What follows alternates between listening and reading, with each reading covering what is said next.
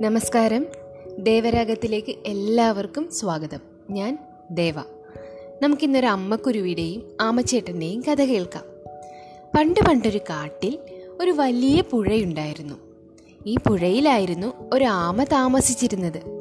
ഈ ആമ പുഴയിലും തീരത്തുമായി കളിച്ചുല്ലസിച്ച് കഴിഞ്ഞിരുന്നു. അങ്ങനെയിരിക്കെയാണ് പുഴയുടെ തീരത്തുള്ള മരത്തിൽ ഒരു കുരുവി കൂടുണ്ടാക്കുന്നത് ആമ കണ്ടത്. ഉണങ്ങിയ ചെറിയ കമ്പുകളും ഇലകളും നാരുകളും ഒക്കെ കൊണ്ട് അമ്മ കുരുവി ദിവസങ്ങളെടുത്തു തന്റെ കൂടിന്റെ നിർമ്മാണം പൂർത്തിയാക്കി. ആ വീട്ടിൽ താമസവും തുടങ്ങി. അച്ഛൻ കുരുവിയും അമ്മ കുരുവിയും തന്റെ മൂന്ന് കുഞ്ഞി കുഞ്ഞിക്കുരുവികളും ഒക്കെയായി അവർ ആ വീട്ടിൽ കഴിഞ്ഞു. ആമ അമ്മ കുരുവിയുമായി പെട്ടെന്ന് തന്നെ ചങ്ങാതത്തിലായി. ദിവസവും പുഴക്കരയിൽ അവർ സംസാരിച്ചിരിക്കുമായിരുന്നു. ഒരു ദിവസം സംസാരത്തിനിടയിൽ ആമ അമ്മ കുരുവിയുടെ വീടിനെ കുറിച്ച് പറഞ്ഞു. നിങ്ങൾക്ക് വീടുണ്ടാക്കാൻ എന്തൊരു ബുദ്ധിമുട്ടാണ്? കമ്പുകളും ഇലകളും നാരുകളും ശേഖരിക്കുവാൻ തന്നെ ദിവസങ്ങൾ വേണ്ടി വരുന്നു ഇതെല്ലാം കഴിഞ്ഞ് വീടുണ്ടാക്കി കഴിയുമ്പോഴോ അത് കാണാൻ ഒരു ഭംഗിയുമില്ല. മാത്രമല്ല മേൽക്കൂര ഒന്നുമില്ലാത്തത് കൊണ്ട് മഴ പെയ്താൽ നനയുകയും ചെയ്യും. ഇത് കേട്ട് അമ്മ കുരുവി ചിരിച്ചു. എന്നാൽ ആമ വീണ്ടും പറഞ്ഞുകൊണ്ടിരുന്നു.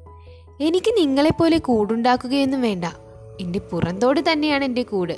മഴ പെയ്യുമ്പോൾ ഞാൻ അതിൽ അഭയം തേടും. ഇത് കേട്ടപ്പോൾ അമ്മ കുരുവി തന്റെ സുഹൃത്തായ ആമയോട് പറഞ്ഞു നീ പറഞ്ഞത് ശരിയാണ്. എന്റെ വീട് കാണാൻ ഭംഗിയില്ലാത്തതാണ്. വളരെ ബുദ്ധിമുട്ടിയാണ് ഞങ്ങൾ വീട് പണിയുന്നത് തന്നെ. കൂടാതെ മഴ പെയ്യുമ്പോൾ നനയുകയും ചെയ്യും.